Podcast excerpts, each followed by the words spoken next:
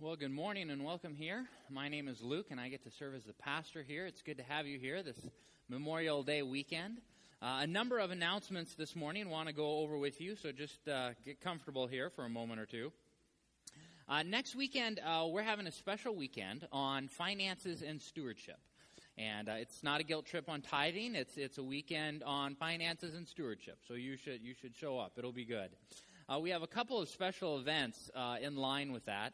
The first is that Garvey Schmidt is going to be teaching a Sunday school class on the 10 issues to resolve sooner rather than later, and that's going to be located here in the large classroom in the education wing.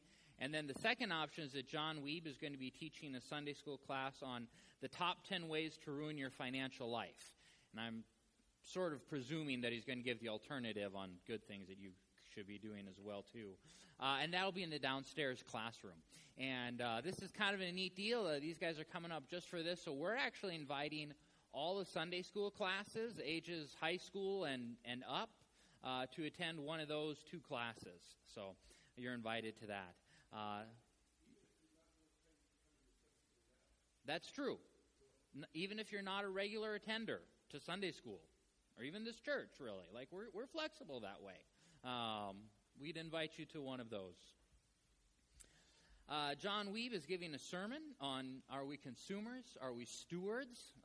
We live in a very consumeristic society. What does it mean to see us as stewards of God's resources and not just consumers? And then I'm going to pass around a sign-up sheet.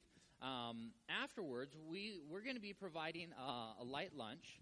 And, I guess, let's just start it here. We'll work back.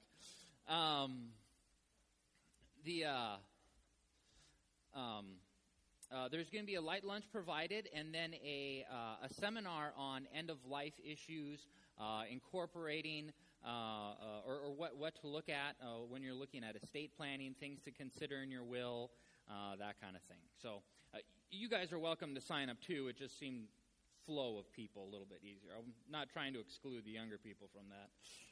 Let's not misread that one, shall we, people? So that's next weekend. Today at 5 o'clock, there is a graveside memorial service out at the church. All are welcome to attend that. Simply time to remember those who have gone on before us. So that will be today at 5 at the church cemetery. Yes. I'm like 0 for 4 this morning. Wow. Okay. A couple other... Yeah, okay. Some other stuff. We'll see how this goes. Deep thanks to Teresa Goosen. She has been doing a lot of work with the backpack program all year long. And this, at the end of the year, there was kind of a big push. We handed out bags to all the different families. I think was it 17 plus different bags that were prepared. But all year long, Teresa's been leading that and shopping and getting the bags ready. I know Pat helps her out quite a bit on that, and a lot of you donate or help out or involved with that. So a big, big thank you for that. VBS is coming up. Registration forms are available at the back of the church. Feel free to take one for yourself, for friends. Registration forms are available online. I do believe they're still looking for a few teachers for VBS. And so if you're interested and willing to help out in that, that would be wonderful. So, and also MDS, Mennonite Disaster Service, is still looking for volunteers in Pilger. This week, so I have a little bit more time. I'm hoping to head up there on Wednesday. So if you're interested in going up there with me, give me a call. So I think that's it for now. Let's pray, and we'll continue on with the morning. Heavenly Father, this morning we worship you. We glorify you. We say that you are holy and that you are worthy and that you are worthy to receive our praise. And God, as we continue in our study of Ephesians, we are so richly blessed by who you are and all that you have given us in regards to our identity. And it's a delight and a privilege to learn from your word this morning. We love you, Lord. Amen. Will you stand with us and turn to page 159 in your hymnal, if you wish. To God be the glory.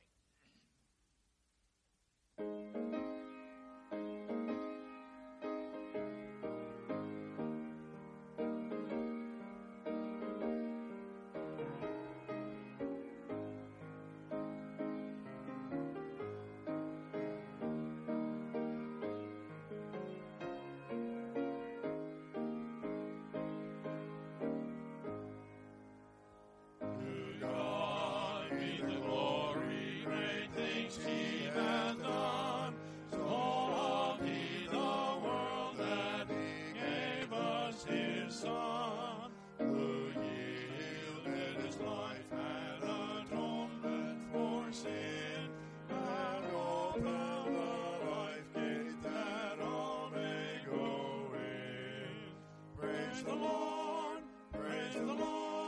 let the earth hear his voice. Praise the Lord, let the people rejoice.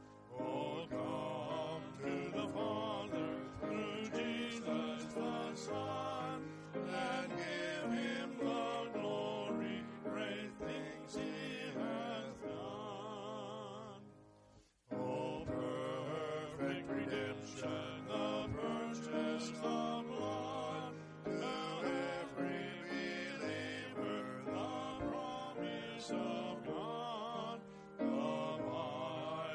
Offender who truly believes that moment from Jesus a pardon receives. Praise the Lord, let the earth hear his voice. Praise the Lord, let the people rejoice. Oh, come to the Father through Jesus the Son, and give him the glory, great things he has done.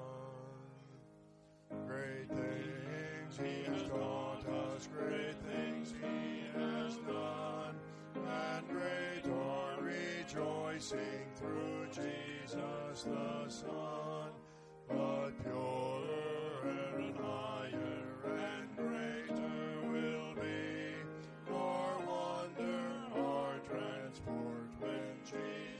We see. Praise the Lord, let the earth hear his voice. Praise the Lord,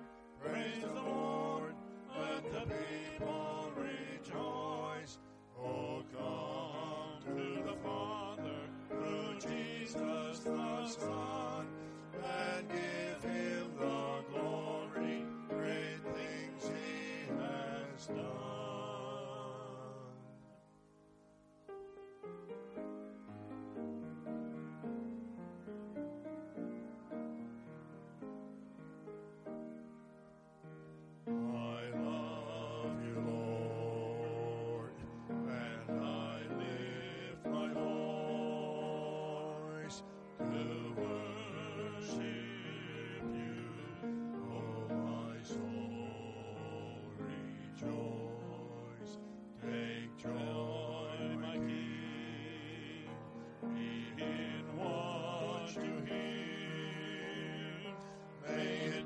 Sweet, sweet sound in your ear.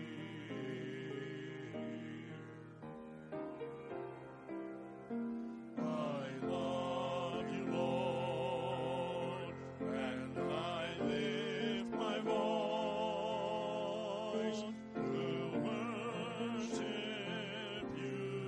Oh, my soul, rejoice.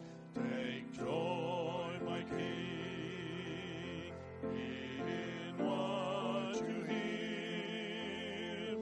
May it be a sweet, sweet sound in your ear.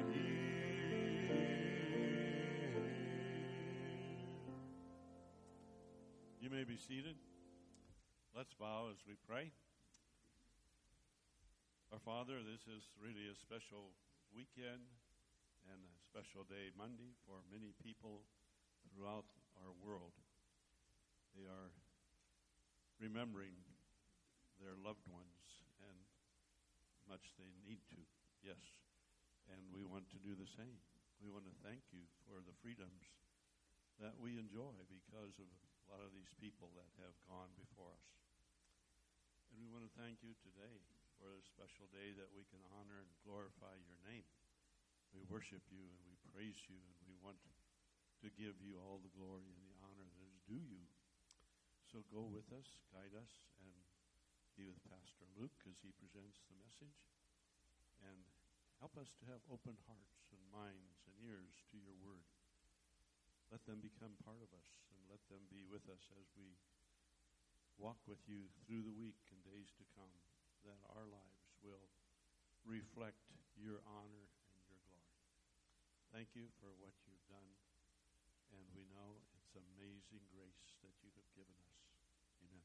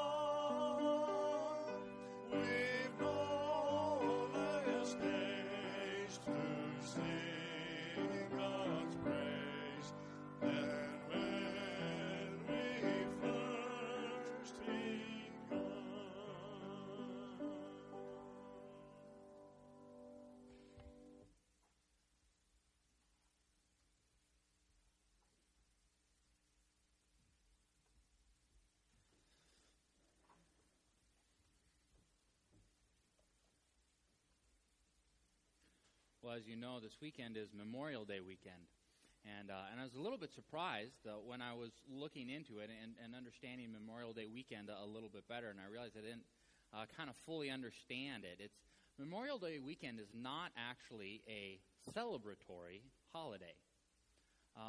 It's actually a sorrowful weekend where we remember those who have gone on before us. It was set aside by the federal government as a time to actually honor and remember those who have died in the armed services. It's sometimes confused with Veterans Day, but on Veterans Day you honor the living, and on Memorial Day you honor those who have died in the armed services. But in Mennonite churches, it's taken on a little bit different context just because we tend not to have a lot of veterans who have people who have served in the armed services. So in Mennonite churches, it's been adopted as a time to remember just family and friends who have gone on before us in this past year. And so so this morning I'd actually like to incorporate both those groups into our prayer time. As we pray, let's remember family and friends that we know of who have passed away this last year. But let's also pray for our country. Let's pray for those families who have lost loved ones in armed conflict. There's a lot of heartbreaking stories and even just pictures of families and just widows who are way too young weeping by grave tombs. Invite us to pray for those. And a couple things from the missionaries as well, too. Kent and Kidron Miller in Berlin, Germany, are getting ready to go to a conference in Asia. They've requested prayer for that. And Jason and Nicole Querian, I believe it's this next week, Jason is speaking at camp, at the Southern District Senior High Camp. And I was privileged to speak there last year. It's a great time. It's 300-plus kids. It's a lot. You speak close to 10 times in less than a week. And so it's a lot of fun. It's a lot of adrenaline, but it's also quite taxing. And everyone's just staring at you all week long. So let's pray for them. So please join me in a word of prayer. Heavenly Father, we want to begin this prayer time by opening up our hearts and listening to you and saying, Lord, how would you speak to us this morning? What would you have us say? Or what would you say to us?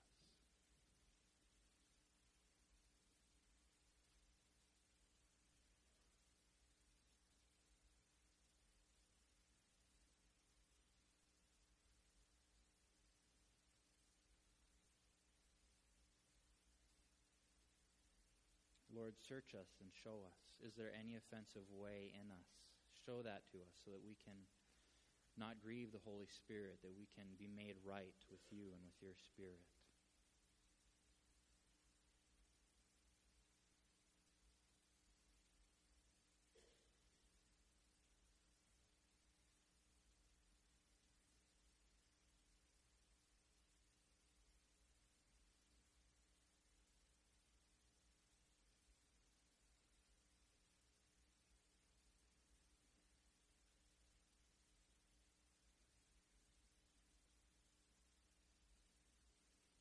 Lord, this morning we honor you and we praise you and we call you holy and we worship you this morning.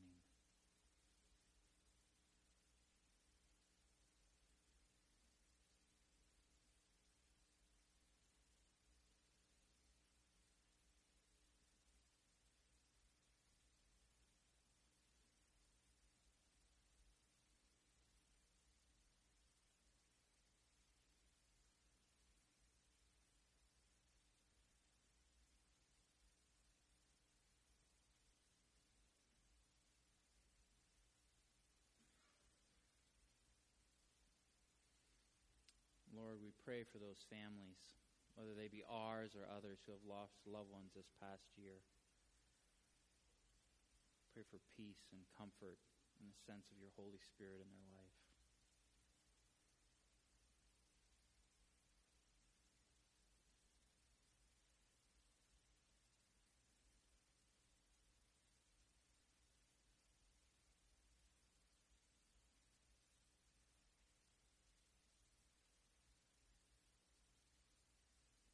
Lord, we pray for our country.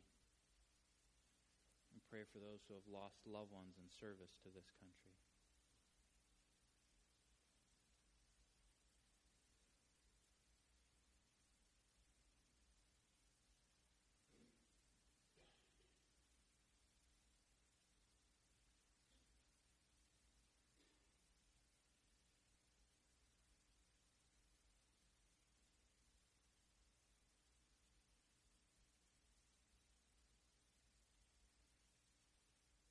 Lord, we pray for the missionaries. We pray for Kenton and Kidron as they head to this conference. We pray for Jason and Nicole as they prepare to go to Colorado and Jason prepares to speak to a great number of youth.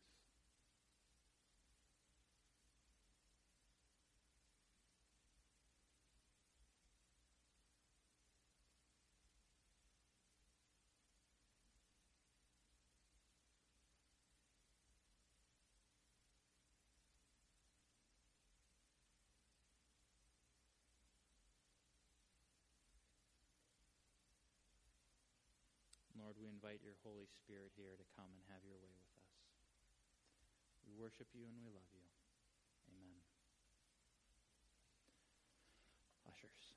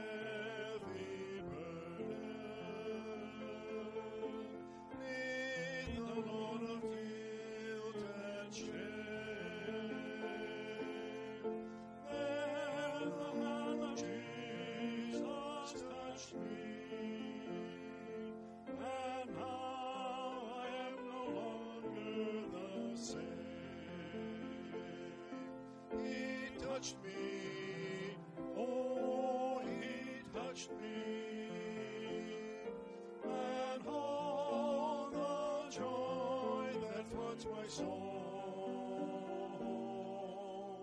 Something happened and now I'm whole. He touched me and made me whole. Since I met this blessed Savior, since he cleansed and made me whole, I will never cease to praise him. I'll shout it all eternity rolls. He touched me. Touch me and hold the joy that floods my soul. Something happened and now I'm whole. He touched me.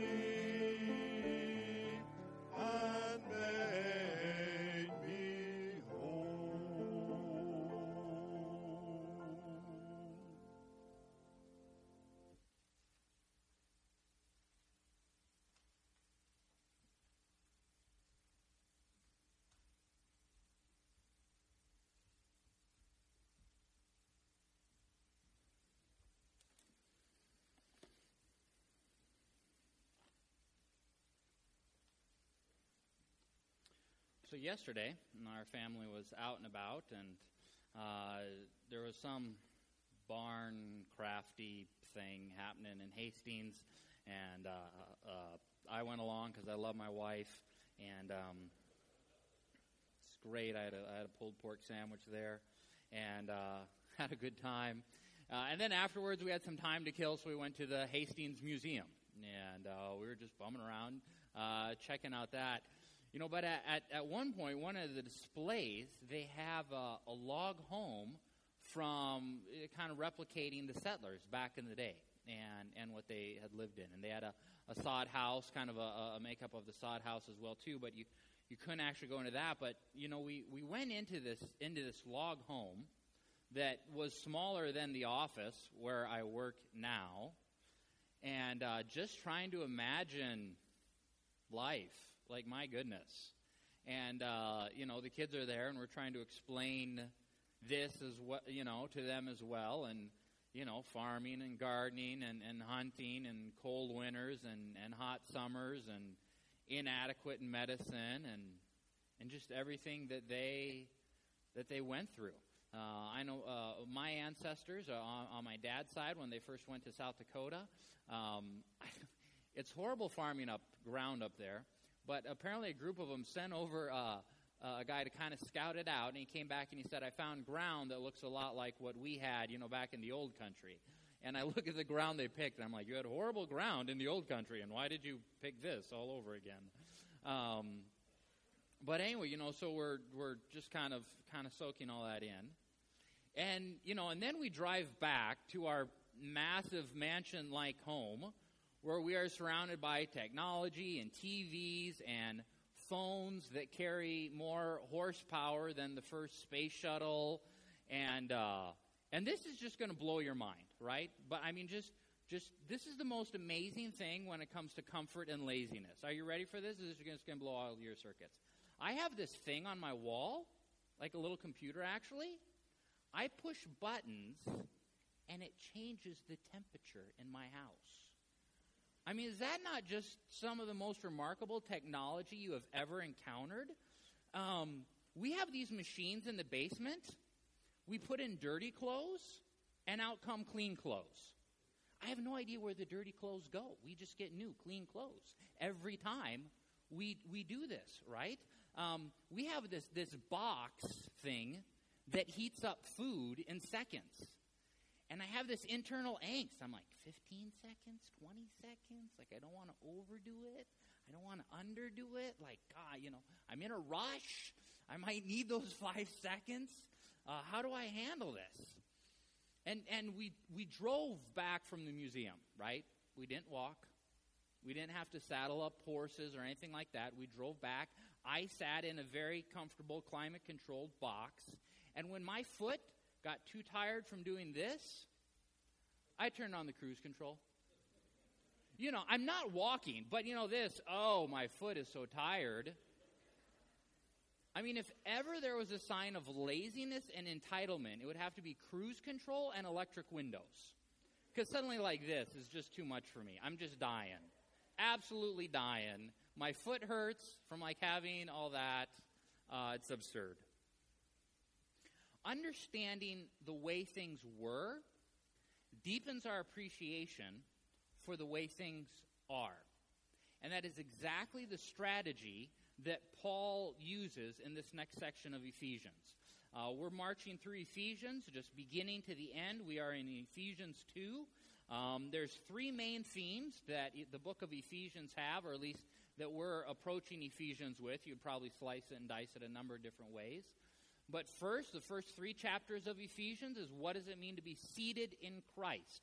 And the whole first half of the book is identity.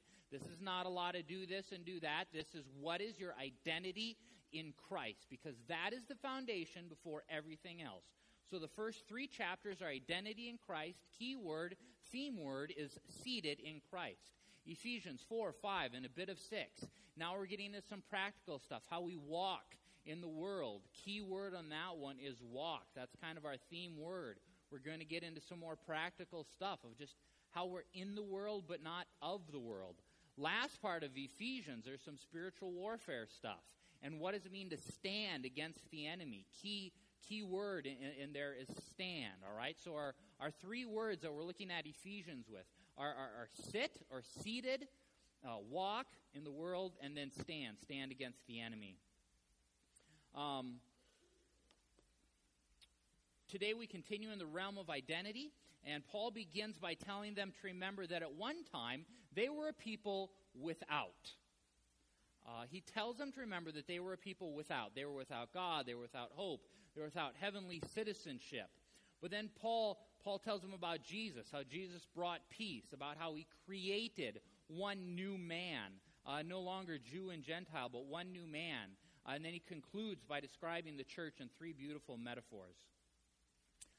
We're just going to go through this piece by piece. I'm in Ephesians chapter 2, verse 11. Just want to read the first couple verses to you.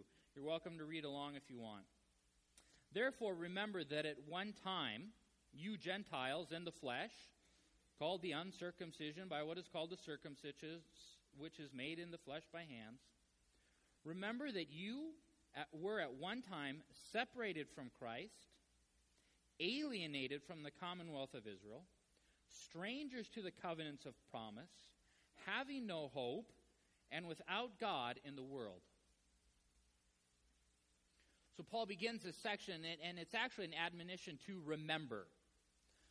Ironically, this is Memorial Day weekend, a time where the federal government says, you need to remember. So this call to remember those strong throughout Scripture. We are to remember God's faithfulness. The Israelites to remember specific events where God showed up in miraculous ways. We studied the seven feasts a while ago, and almost all of them had some remember component about them. Every time we take communion, it is a time to remember. But in this passage, it's not the good things that Paul wants them to remember. He wants them to remember that at one time they were a people without. And he says they were without five things. He says they were separated from Christ. They were without Christ. They were alienated from the commonwealth of Israel, so they were a people without citizenship, a people of God citizenship. They were strangers to the covenants of the promise, so they were without covenant, without promise. Having no hope, they were without hope, without God in the world. Without Christ, citizenship, promises, without hope, without God. It's a pretty strong list. And if you dwell on it, it's actually a pretty terrifying list. No hope, no promise, no God. And it's not only that Paul describes that they didn't have these things, he's emphasizing that another people group did have these. I mean, not only were they without, but this other group had it, right? It's one thing to say, I have an ugly car. I mean, I don't. I like my car, but, you know, back in the day. You know, it's one thing to say, I have an ugly car, but it's a bit annoying when you have, you know, a friend who has a really great car. Or, you know, it's one thing when you have, you know, a family that's struggling to have kids, but meanwhile, you know, they're surrounded by pregnant ladies or, you know, that mom who seems to always complain about her kids.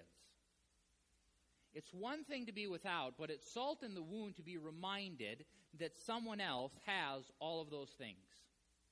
In fact, in Romans, Paul actually expands on this list. He says the Jews were entrusted with the very words of God, that theirs was the adoption of sons, the divine glory, the covenants, the receiving of the law, the temple worship, the promises, the patriarchs, and from them is traced the human ancestry of Christ. And from all of that, the Gentiles are excluded. But rather than try to bury it or deny it or pretend it didn't exist, Paul calls them to remember to bring it to the forefront of their mind. And Paul is about to talk about all that they've received. I mean, actually, this whole first part of the book, he's talking about their new identity and all that they've received. Because they will be far more appreciative if they carefully remember the time when they had none of it. Paul is not antagonizing them. He's trying to deeper their appreciation. Remember, this whole section is about identity. Everything so far is about identity in Christ. What does it mean to be seated in Christ? And he's continuing on that theme. But to drive home the point he's about to make, he first deepens the impact by recalling to their mind life without. Paul continues on, verse 13 to 18. Look for the words peace and create. But now in Christ Jesus, you who were once far off, having been brought near by the blood of Christ. For he himself is our peace, who has made us both one and has broken down in his flesh the dividing wall of hostility, by abolishing the law of commandments expressed in ordinances, that he may create in himself one new man in place of the two, so making peace, and might reconcile us both to God in one body through the cross, thereby killing the hostility. And he came and he preached peace to you who were far off, and peace to those of you who were near. For through him we have access to one Spirit, in one Spirit, to the Father. A lot in this passage that we could talk about, a lot that we could focus on. But just was drawn to those two words, peace and create. With create, Paul speaks of the division, of the hostility, of the separation between the two groups. That he has broken down the dividing wall of hostility.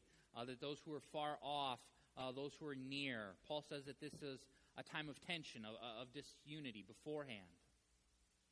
He does not say that the Gentiles have been added to the people of Israel. And he does not say that the two groups have been combined. Rather, he says that God created in himself a new man in place of the two. That God created a new thing when he instituted the church. Both Jews and Gentiles were separated from God by their sin, and so God sent Jesus and created one new man, or the church. There, within Christian circles, there's a bit of debate on Israel and the church and how the two relate and what we're at now and kind of how that goes on. My opinion on this, you're welcome to have your own. My opinion on this is that if you look at Romans 9, 10, and 11, that you will see that the nation of Israel, that the people of Jewish descent, that there were promises made to them that God will still fulfill. And I'm not going to get into that whole lot today because we're not in that passage of Scripture. Much of Israel today does not follow Jesus. There are some, but a lot don't. But God has made promises to them, and he will fulfill them. But they remain a separate entity from the church. So that's my interpretation on Romans 9, 10, 11, which is kind of at the heart of that whole issue. Go home and read it. Google it. You'll find lots of fascinating conversation and people ranting and railing against each other in blog posts. So Paul says here that a new thing has been created. National identity has never, ever gotten anyone into heaven. Never. Only by receiving the forgiveness of sins and letting Jesus Christ be Lord of your life does one gain access to heaven. 2 Corinthians 5:17, therefore, if anyone is in Christ, he is a new creation. You are a new created thing. Bringing you into fellowship with Christ was such a beautiful and wonderful thing that Christ created a new people group called the church. The other word of importance is peace. Paul uses the word peace 4 times. He also uses the word reconcile once in the ESV. Paul says that Christ is our peace. Not the source of our peace, not the provider of peace, but rather that the person of Jesus Christ is our peace. Paul says that in place of the two groups, he made one new group, thus making peace. And Paul says that Jesus preached peace to those who are far off and to those who are near. My understanding on that is that it's another reference to Jews and Gentiles. The Mennonites have a rich heritage of peace, of valuing peace, of pursuing peace. And just recently, the MB leadership did a great job, in my opinion, of reworking Article 13 on the Confession of Faith. And in doing so, they really kind of shifted it from a political position about the military to a much broader theological position on our desire to bring peace into any situation, whether it be the home or the church or the communities, and occasionally at the national level. Because one of the things that came up is people were saying it's hypocritical of us to sit in our pews and condemn something happening internationally while internally we have rampant, gossiping or slandering, and we figuratively slit each other's throats. So they reworked Article 13, and it does a great job, a much better job of saying that we value peace. We value it internationally, but we also value it here and in our homes and in our congregations and in our communities. And that revision passed with flying colors. It is my deep, deep conviction that true peace begins with reconciliation to God. And I believe that that's reflected here in this passage. As we individually experience peace with God, that then transfers into our interpersonal relationships. And as communities begin to turn to God, only then will you see increased peace in the community. There are lots of organizations that claim to promote peace. And a kind of peace is promoted in that they might reduce violence, they might reduce chaos, they might just take evil and hold it at bay, whether that be police or child services or any kind of dozens of nonprofit organizations, all of which we need. But if Jesus isn't in the picture, then true peace, then lasting peace, hasn't really taken place. We can suppress evil, we can lessen chaos, this is good. But the first peace, the most important peace, is peace with God. And it seems that that was one of Jesus' primary agendas, is peace with God happen first. He promised lots of conflict, but peace with God is something that is assured.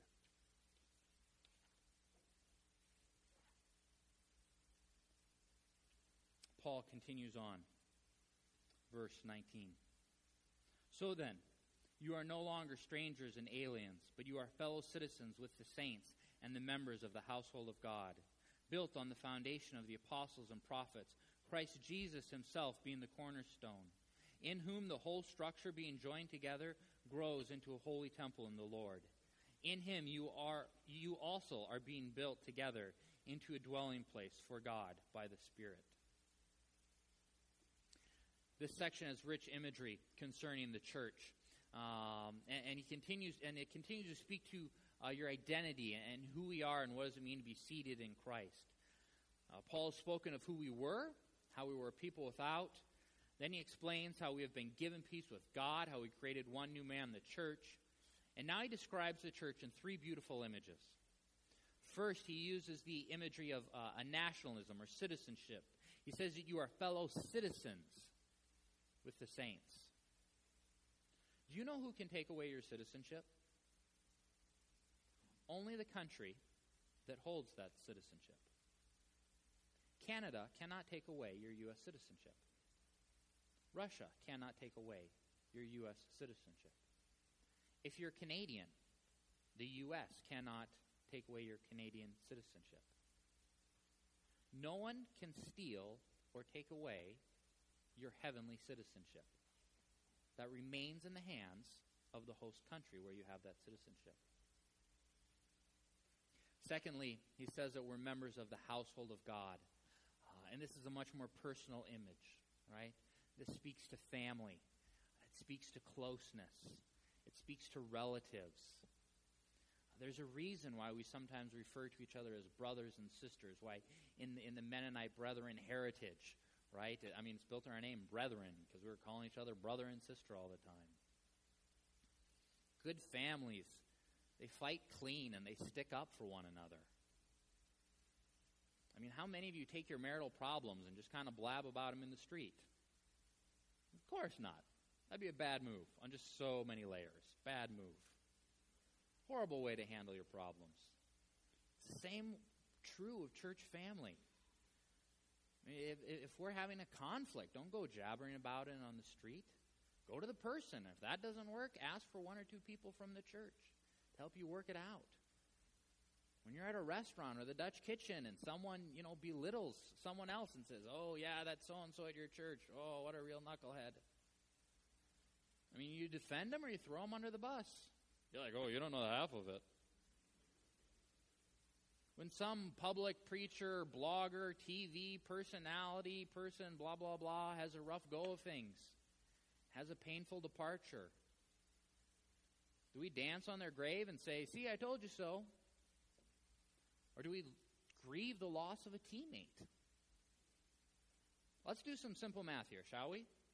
World population, 7 billion. Christians, estimated around 2 billion. Actual disciple-making Christians, I'm going to say less than 2 billion. Okay, if you're good at fractions, you know that we are outnumbered 3-1. At least 3-1. And of those remaining 5 billion people, it's estimated that at least 2 billion have never heard the name of Jesus. We need every player on their field doing their part. We do not have the time and the resources to have teammates taken off the field. We certainly don't have the time and resources to celebrate it. Are there people that I disagree with theologically? Yes, plenty. Does it benefit the kingdom to see them dragged off the field, bloody and humiliated? No. No. We do not have the manpower to see co-workers taken out of the game like that. Other churches in this town, I believe, are our co-workers, not our competitors. If it's a better fit for someone, or if we are a better fit for someone, awesome, great, glad you're here. If Bethesda or FEBC is a better fit for someone, great, go, fine, God bless you, go to the place where you can serve well. I had one individual approach me, and they were kind of fumbled with the words, and it was kind of awkward, and they were kind of apologetic, and eventually they kind of get it out, and they're just like, yeah, I think that maybe so-and-so church is maybe just a little bit better for me. And in my head, I'm like, awesome! You're in a church. Go. Blessings on you. Go serve well. That's great. Send me a postcard. I love it. Bible-teaching, Jesus-loving, disciple-making churches are our co-workers, not our competitors. It's the house of God. It is an international house of God. You know what a denomination is to me? It's a boat to fish from. There are times where I've been frustrated with this denomination, other denominations. You can name the same. I'm sure you have a few. It's a boat to fish from.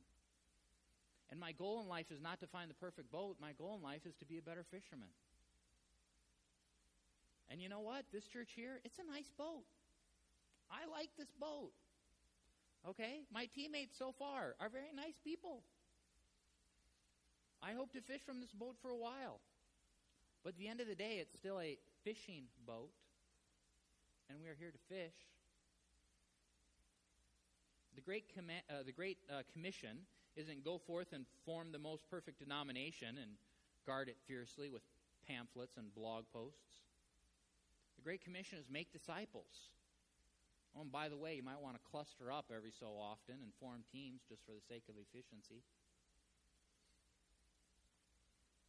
The third imagery that Paul uses is of a temple being built. And this temple is where God dwells.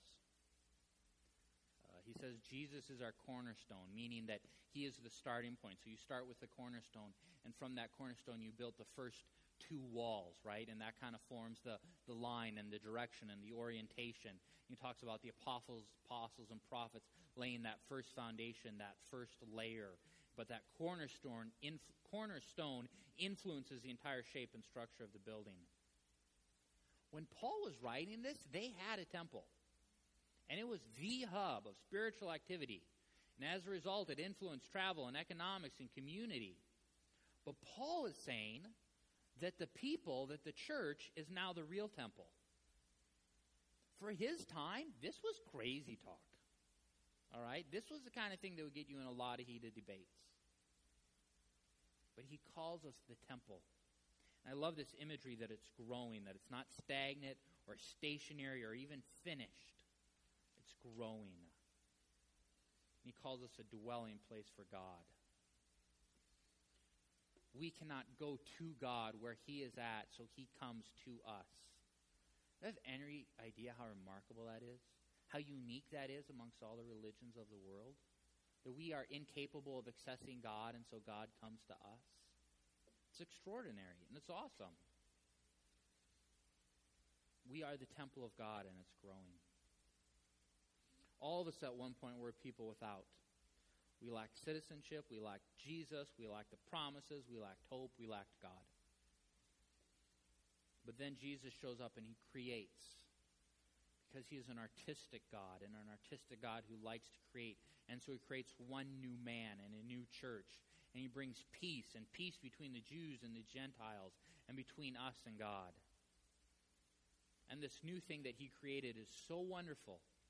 He has to use all these different images to help us understand it. It's a place where we have citizenship. It's a household of God where we're family. And it's a temple where the Holy Spirit of God dwells. Amen? Amen. Heavenly Father, you continue to teach us so much about identity and who we are in you. And God, today you vividly reminded us who we were at one point in time and how we were people without. But you do that to drive home just how wonderful things are now and how wonderful you are and all that you've given us and how you've blessed us, Lord. And Lord, so many images are required to help us understand this magnificent thing called the church that you created, that we are a part of, that you invite us into, that you give free membership to all who would say yes to you. Lord, you are a very generous God, and we thank you for that.